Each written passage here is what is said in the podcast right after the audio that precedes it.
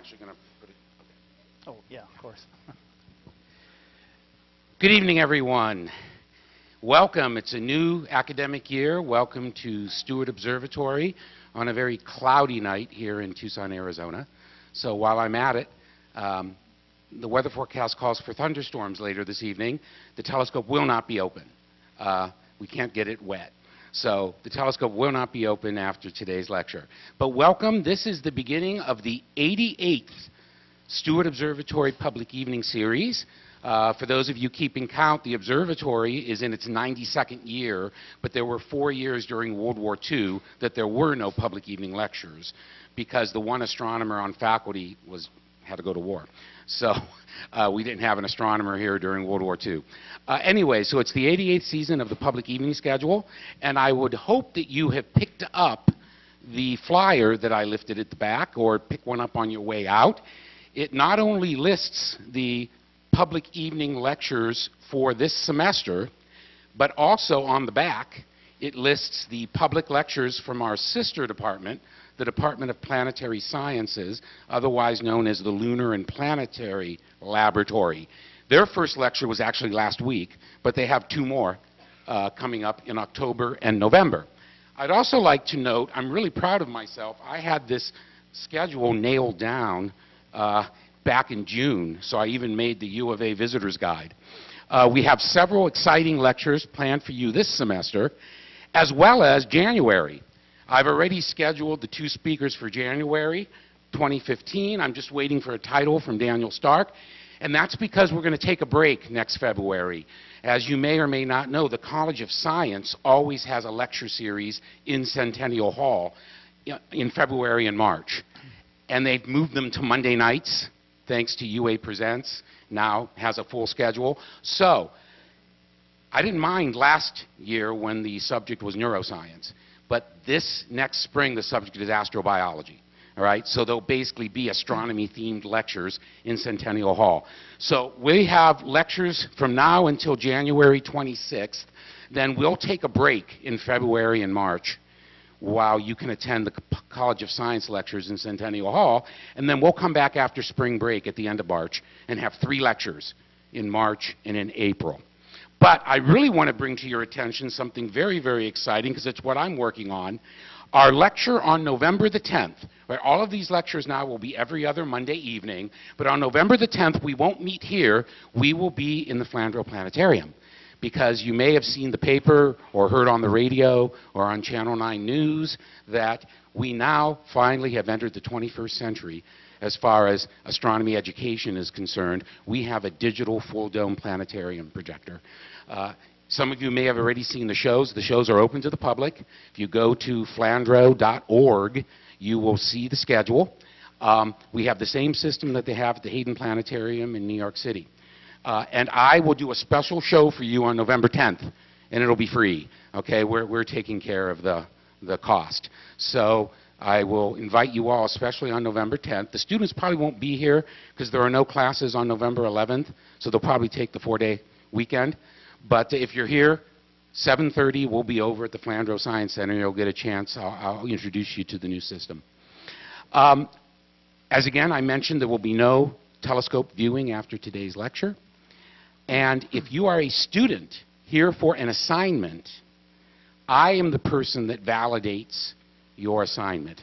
I'll be down at this table at the conclusion of the question and answer period uh, to validate your assignments. All right? Okay, so what better way to start out such an exciting series of nine lectures than to start off with one of our most dynamic speakers and educators here in the Department of Astronomy. Professor Donald McCarthy is actually been here longer than just about anyone else because he did his PhD here as well. His bachelor's degree in physics is from Princeton, that's someplace in New Jersey. And then he arrived here in 1970, and he got his PhD in astronomy uh, here at Steward Observatory at the University of Arizona. But besides leading a very, very active research program in infrared astronomy and trying to, you know, find the first brown dwarfs and looking for planets around other stars and other active research program that he has. Um, he also has been very involved in outreach, especially in instituting the astronomy camp program that has been very popular uh, up on Mount Lemmon. And in recognition for that and the other things he does, I think it was last year the American Astronomical Society awarded him the Education Award. And just last spring, the university named him a Distinguished Outreach Professor. You may know there are three at the university, three missions of faculty research, teaching, and outreach. And the very best researchers, they give the title of research professor, or regents professor, distinguished professor for outstanding teachers, and an outreach, distinguished outreach professor. And there are very few of those here at the university. Uh, we're very pleased to start off our new year of lectures with Professor Donald McCarthy. Don?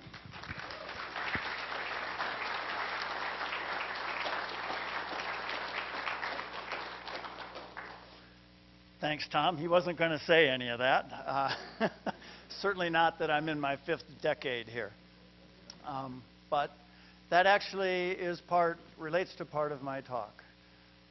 What I want to do, and I found a better title than the one he just showed you. He doesn't know that I changed the title. Uh, the word selfies is so much in the news that I thought I should use it. So, alien images of the Earth. We're not going to, if you're here to see aliens, um, they're not going to appear. Okay? Alien in the sense of outside the earth, foreign. We're going to look back at the earth in a rapid fire way.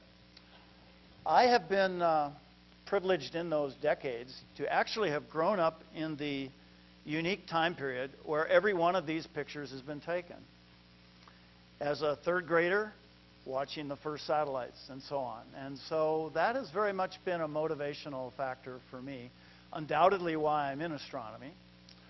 And I like to share this unique perspective with other people. So I hope that you'll see as we go through the talk how the Earth fits into space, where, how, where we're moving, what time periods, and so on. And also, I hope you'll see some images that you've never seen before. Fred Hoyle very famous astronomer, once made this statement about a future picture to be taken of the whole Earth from space.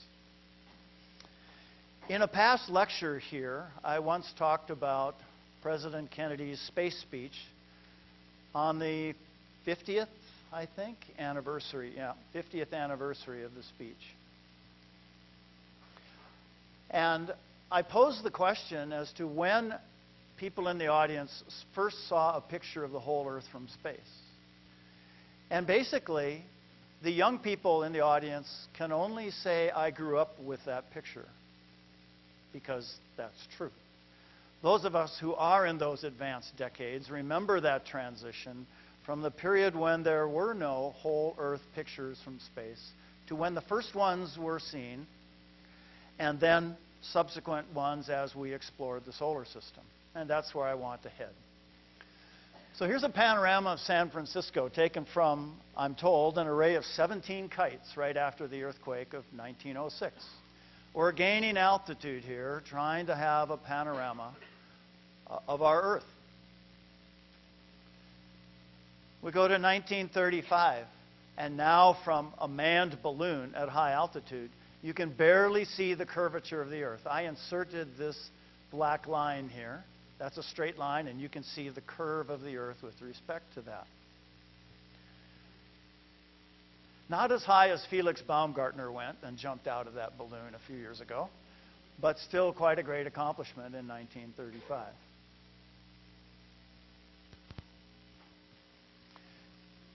Then the first image taken from what we call today space at an altitude of something like 60 miles occurred here with a V2 rocket, and now you can see the curve of the Earth much better. And again, Fred Hoyle has an insightful comment, I think, that it's not that far away to get 96 or more percent above the Earth's atmosphere. It's just a one hour car ride if you go straight up. And who wouldn't like to take that trip? Oops. The first TV image, not an April Fool's joke in 1960. from the TIROS, I think that was a weather satellite orbiting above the Earth, all black and white. The first picture of what we might call Earthrise in today's standard was by the Lunar Orbiter. There was a series of Lunar Orbiter missions designed to go in orbit around the moon and take scanned, literal photographs of the moon and its surface and send them back to Earth.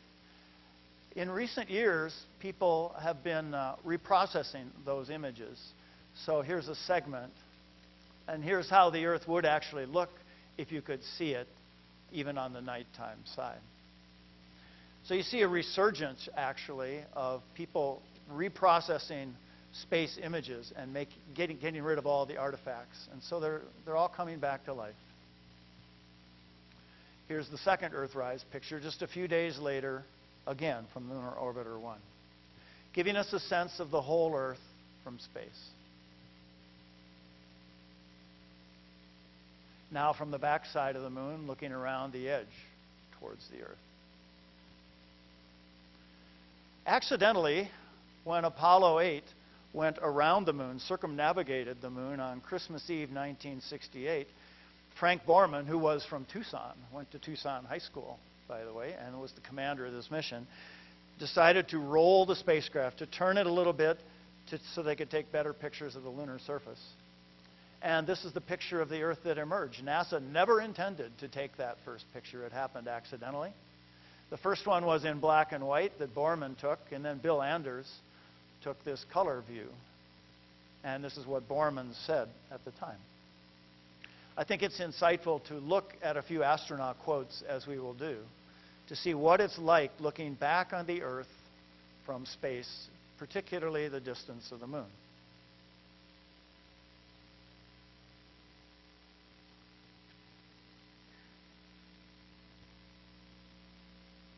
This is one of those reprocessed images. Reprocessed in the sense that we now have a uh, lunar reconnaissance orbiter that's making fine, detailed maps of the moon, and you can put, you can recreate the exact perspective and replace the moon in this picture, as though you would be seeing it by eye instead of by an instrument with degraded resolution. As much as I like this picture, I think it's whoops, important to see the big picture, so to speak, and how small the Earth looks from the distance of the moon.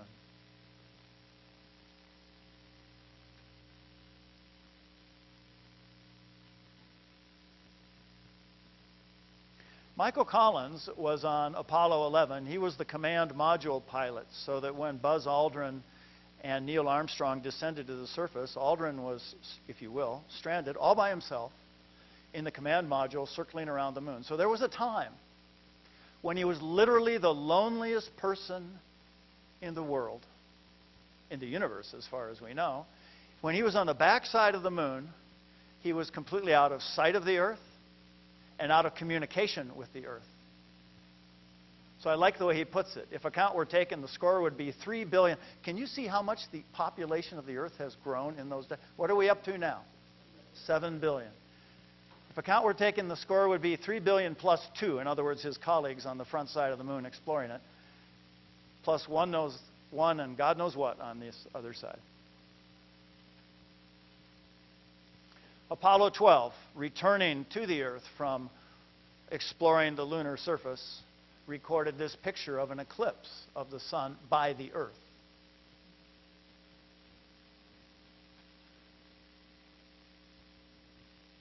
The first so called blue marble picture was taken by the last Apollo mission to the moon.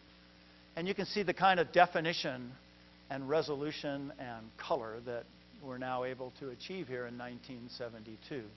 Chris Hadfield, until recently, was probably the most popular space shuttle astronaut. He was the guy I played about going to the bathroom in space if you arrived here early. And I think he always has a gift for expressing himself. So although he didn't have this particular view, he was hugging the Earth just above the atmosphere a few hundred miles. It's still a jaw-dropping experience. This is the first picture to show the South Polar ice cap.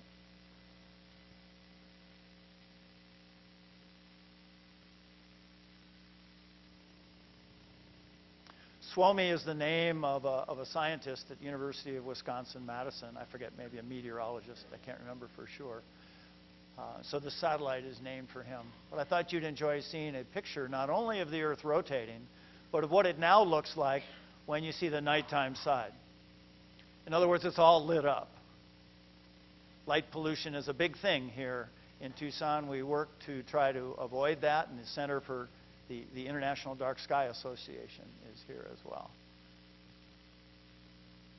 The first high definition TV images, 2007, Japanese satellite. There you see the Earth rising, which is a sight you would not see if you were standing on the moon itself, because the Earth would stay stationary in your view, since the moon always points the same side back to the Earth. So you have to be roving in some way around the surface of the moon in order to take this picture here by a satellite.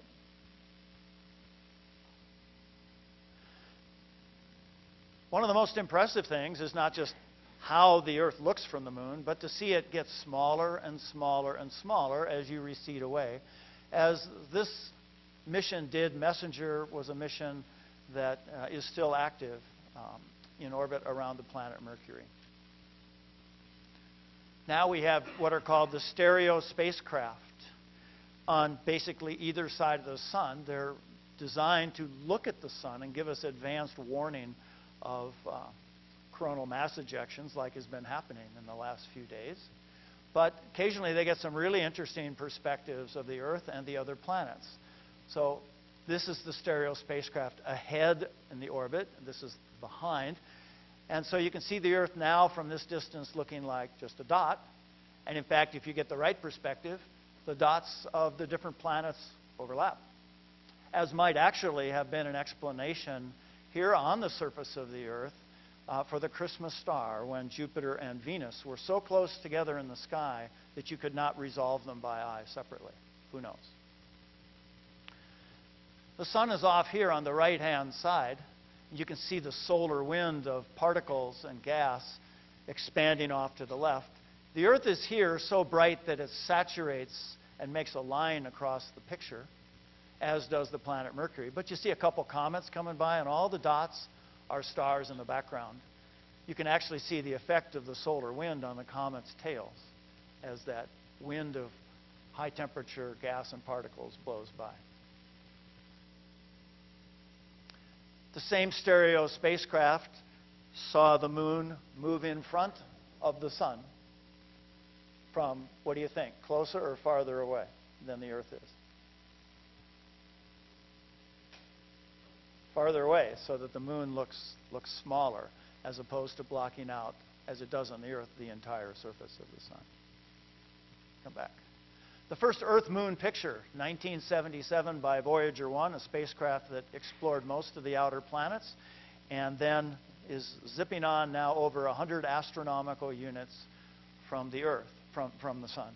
The, an astronomical unit, by definition, is the distance from the Earth to the Sun, a convenient shorthand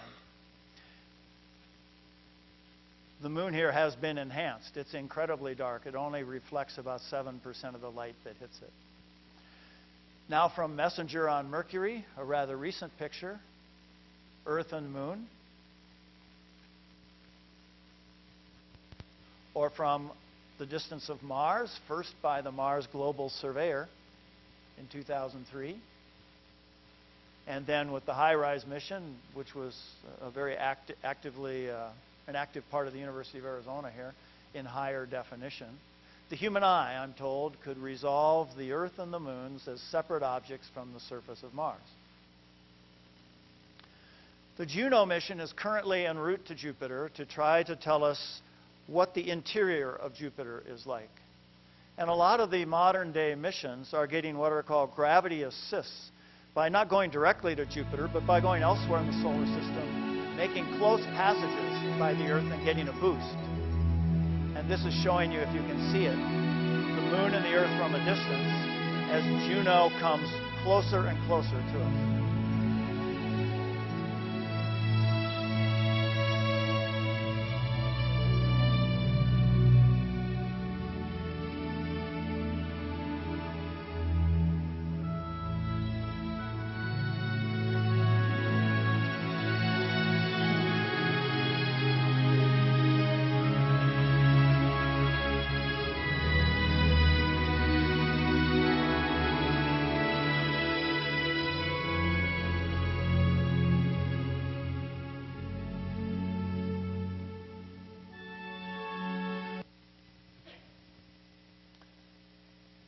Here are some images taken from the Galileo mission that also went to Jupiter, orbited in a period of investigation, and then slammed into Jupiter's atmosphere deliberately. Here again, you see the moon going by the Earth, the Earth spinning. What do you think? Are these pictures possible?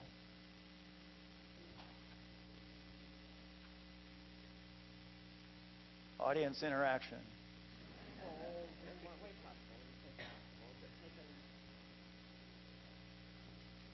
They're real pictures, but not single pictures. Because the, the South Pole, Antarctica, would never be fully illuminated like that. It doesn't point at the sun. But if you take a series of pictures over a 24 hour period in the southern summer, you can stitch them together in a way that shows uh, the continent of, Antar- continent of Antarctica and all the weather patterns through the clouds that are in that area. The Earth from Saturn. Can you see the Earth here? Kind of got to know where to look, right? There. If I didn't just blast your eyes with the laser pointer, let's zoom in a little bit more, or change the brightness anyway, right there. In case you need help. Zoom in a little more. Here we go. And now you can resolve the Earth and the Moon in this first picture from the Cassini mission. Last year, you may recall a day when we were asked to wave at Saturn from the Earth. And they would take a selfie picture of us, both, it turns out, from Mercury and from Saturn, basically at the same time. So here's what the Earth moon looks like that time from Mercury and from Saturn. Now we have a little bit better resolution in terms of the separation between the Earth and the Moon. Probably one of the most famous pictures ever taken is uh, the brainchild of Carl Sagan, where Voyager 1 went by Neptune at a distance of 30 astronomical units, made good measurements and pictures of Neptune, and turned around and looked back from whence it had come, and took pictures in each of these squares where the planets were. Here's the sun for comparison. Here's the same outline of pictures here. The sun's right in here. And the earth is lost, if you will, in the glare of the sunlight coming in at an angle through the camera, making that streak. That streak is an artifact. But you can see where we get the phrase pale blue dot.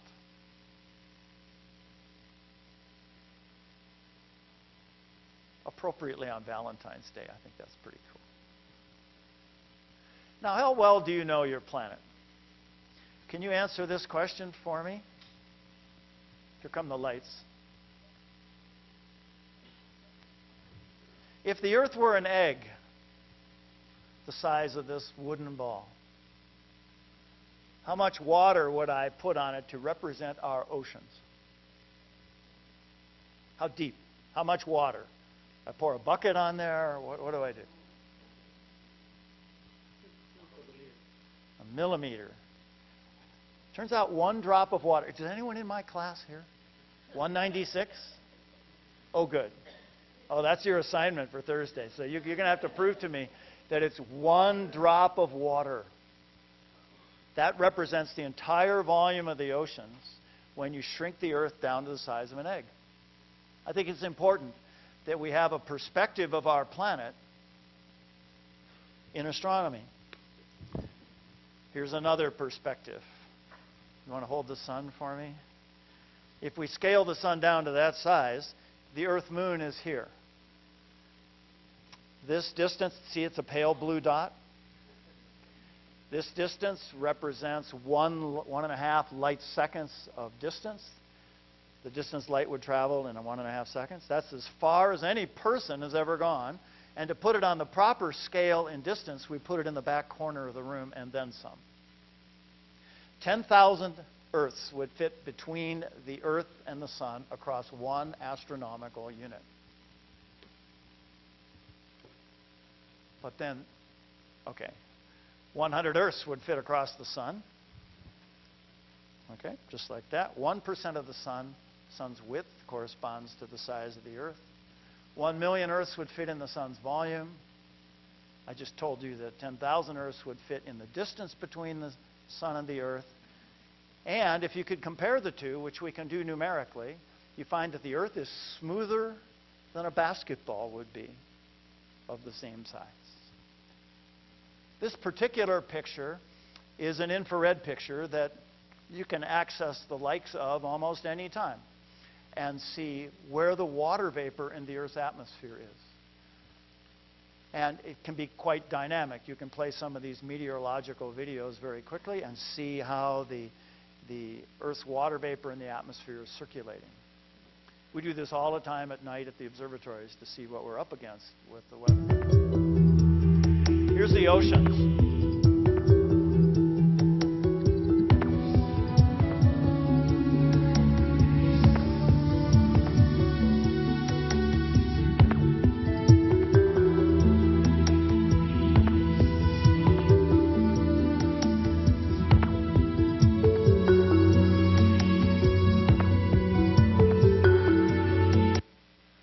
See, we've come a long way in exploring our planet.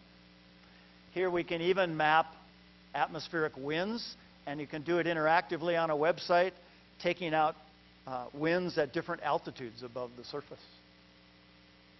We know a lot about what's going on on the surface and in the atmosphere, and we know every night from spaceweather.com and the NASA network for meteors how many fireballs, large, bright meteors, hit the Earth's atmosphere and vaporize. But did you know that when I say vaporize, there's still debris that's left? It just, it just doesn't slam into the Earth like Chelyabinsk did a couple years ago. It rains down debris all the time, 200 tons a day. And yet, over a million years, that's an insignificant amount compared to the Earth's total mass. Again, giving a perspective of our planet. Now, where and how is the Earth moving? Anyone predict where this picture is from?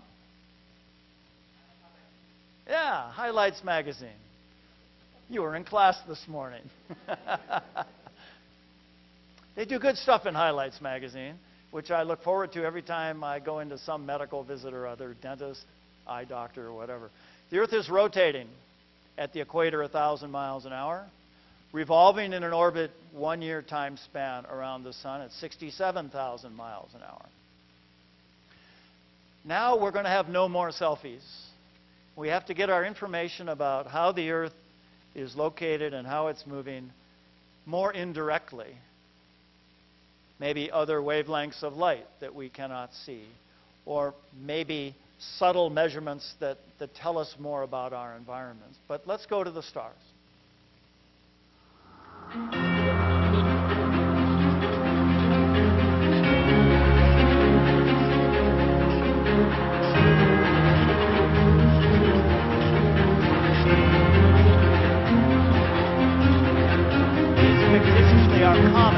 In the outskirts of our solar system. Called the. Soon we will get to the nearest stars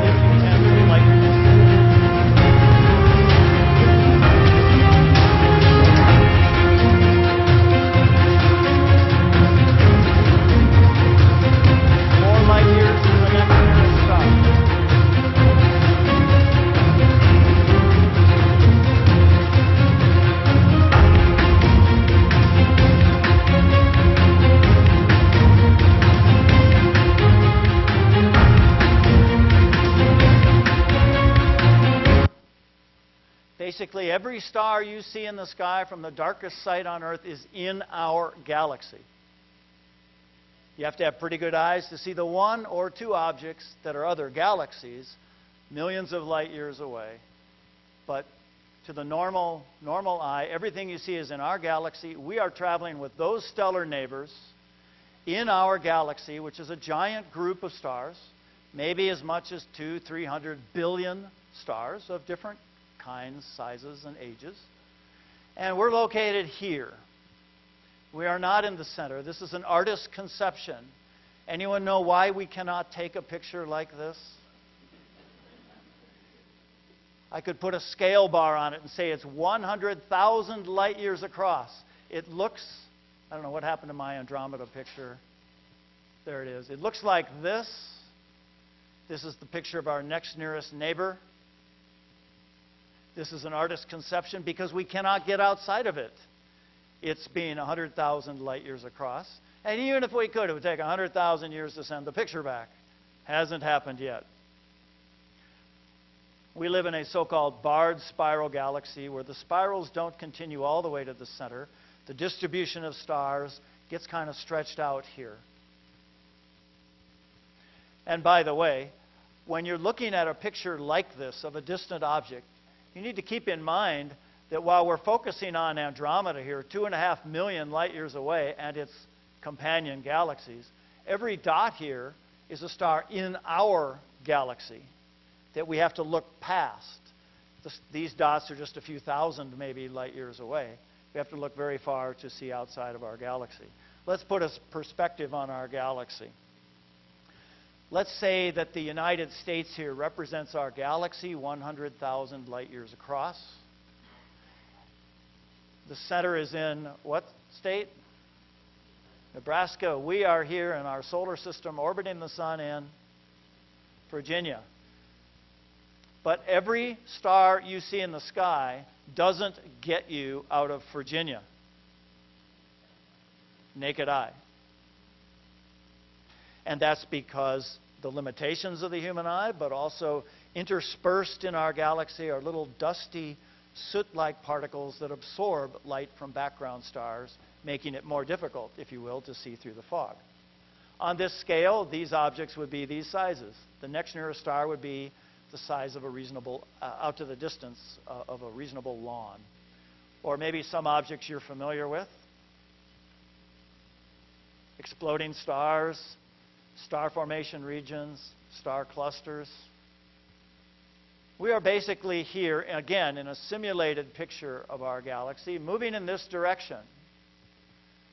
Now, I've just finished quite a few lectures in my class, including this morning, when I say that things look in the solar system move counterclockwise as seen from above looking down.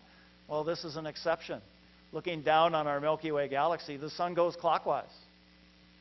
We are moving in this direction as an, on the outskirts of the Orion spiral arm, 26,000 light years from the center, 500,000 miles an hour, and the Y should say U. It's meant to be astronomical unit.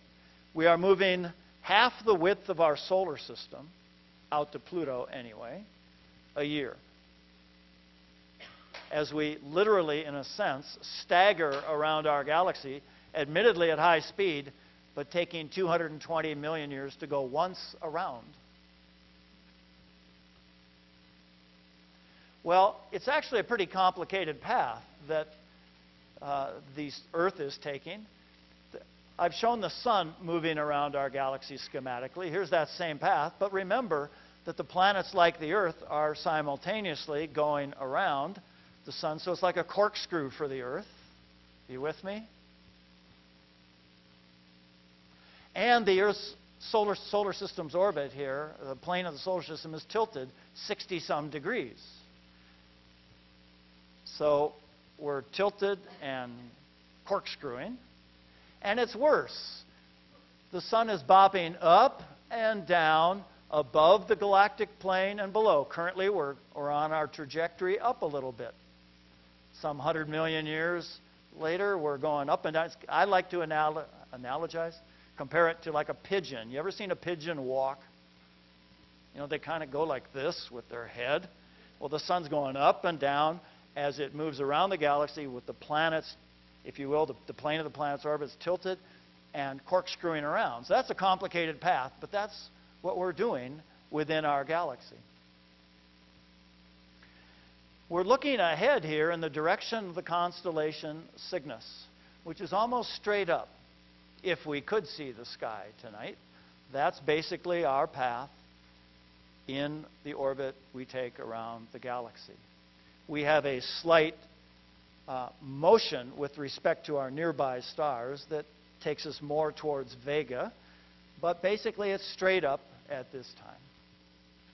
And for that reason, when you take a deep picture of the sky, you actually see what look like two Milky Way planes. We, we call this pattern the Milky Way because we're looking through sideways through the plane of our galaxy. But remember that the solar system plane is tilted 60 degrees, and our solar system is full of dust particles, which act like little mirrors. So, especially right after sunset, those mirrors are reflecting sunlight to us, showing us the outline of the plane of our solar system with respect to the plane of our galaxy. And here is the Andromeda Galaxy, two and a half million light years away. I suspect this is the planet Venus or Jupiter, I'm not sure. I like this picture a little more better, so to speak. A hemispherical picture, think from the Atacama telescope. I'm not, can't remember for sure, but again, you see the Milky Way.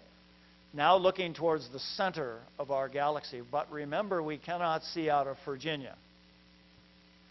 In order to know where we are and how we're moving, we have to use other wavelengths of light, like the infrared or radio wavelengths of light, in order to get that perspective. And here's the plane of the solar system with the what's called zodiacal dust. Our journey around the galaxy is currently taking us through what is called a local interstellar cloud. A cloud of hydrogen gas, although you see it's rather patchy. Here's Alpha Centauri, basically the next nearest star. We're moving away from Sirius towards Vega and Cygnus in the sky. And by using ultraviolet and X ray wavelengths of light, we can study this gas that we're moving through. We can even see that the solar system is leaving a trail behind it as it moves in the galaxy. I mentioned that we're moving the, towards the constellation of Cygnus, and that's where the Kepler spacecraft has been pointed, looking for planets as they move in front of or transit in front of their stars. And this is what is called an orrery, or a collection, um, back a few years, of all the planets that Kepler had discovered. Now the count's over 2,000 or so. And you see there's some big ones and small ones, and it's turning out that the Earth and the solar system are not quite as typical as people originally predicted. Quite an interesting time in which to live. If we go outside of our galaxy schematically, we get to what's called the local group. And on the large scale now that we're exploring, you find that everything is organized again. In the galaxy, we have groups of stars. We can have groups of galaxies. Our local group has something like 40 galaxies in it, three large ones, Andromeda, Triangulum, and us, all moving around. And a relatively recent result is that they are not oriented randomly. There are a lot of other galaxies in here that basically form a sheet, a plane. And people are struggling a little bit with how to explain this alignment of the galaxies in our local group. And a very recent result has been the study of 8,000 galaxies in our neighborhood. We are here. This is now 500 million light years across. And there are clusters of galaxies, and there are regions where there is a lack of galaxies, a so called void, or relative lack of galaxies. And I think I want to.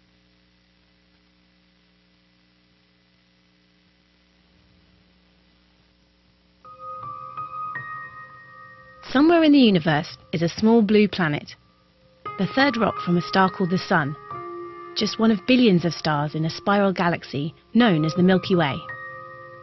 But where in the universe is the Milky Way? A team of scientists gathered data on more than 8,000 of the galaxies that surround us. They mapped each galaxy's position and movement in space.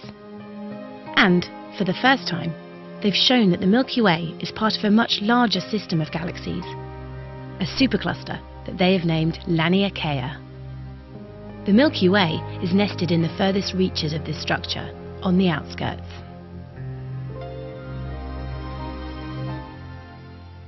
The entire universe can be seen as an intricate network of galaxies, a cosmic web.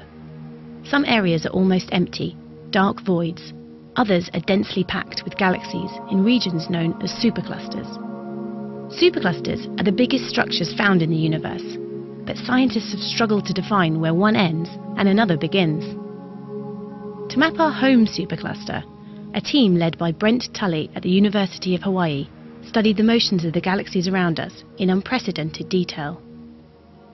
Even though the entire universe is expanding rapidly, gravity is also at work, pulling against this acceleration. By discounting cosmic expansion, the team worked out which galaxies are being pulled towards us, shown in blue, and which are being pulled away, shown in red. This enabled them to create a map of cosmic flows, the paths that galaxies migrate along, tugged at a tiny pace by the force of gravity. Using this motion, they came up with a new way to map the distribution of matter in the universe. Delving into our home supercluster, you can see that most galaxies are being pulled towards a dense centre. This is known as the Great Attractor. Our galaxy is among those sliding towards this patch of space, which dominates our region of the universe. Let's take a different view. Each circle represents a galaxy. Again, we can see most galaxies being pulled towards the Great Attractor in the direction of the arrows. Between the Great Attractor and us, the Milky Way, there's a relatively empty area, a blue void.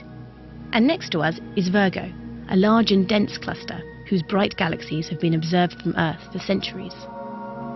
Until now, astronomers grouped us, the Milky Way and its surrounding galaxies, with Virgo and nearly 100 other clusters in a supercluster that stretches 100 million light years across. But using this new technique, we can see that this is just the tip of the iceberg.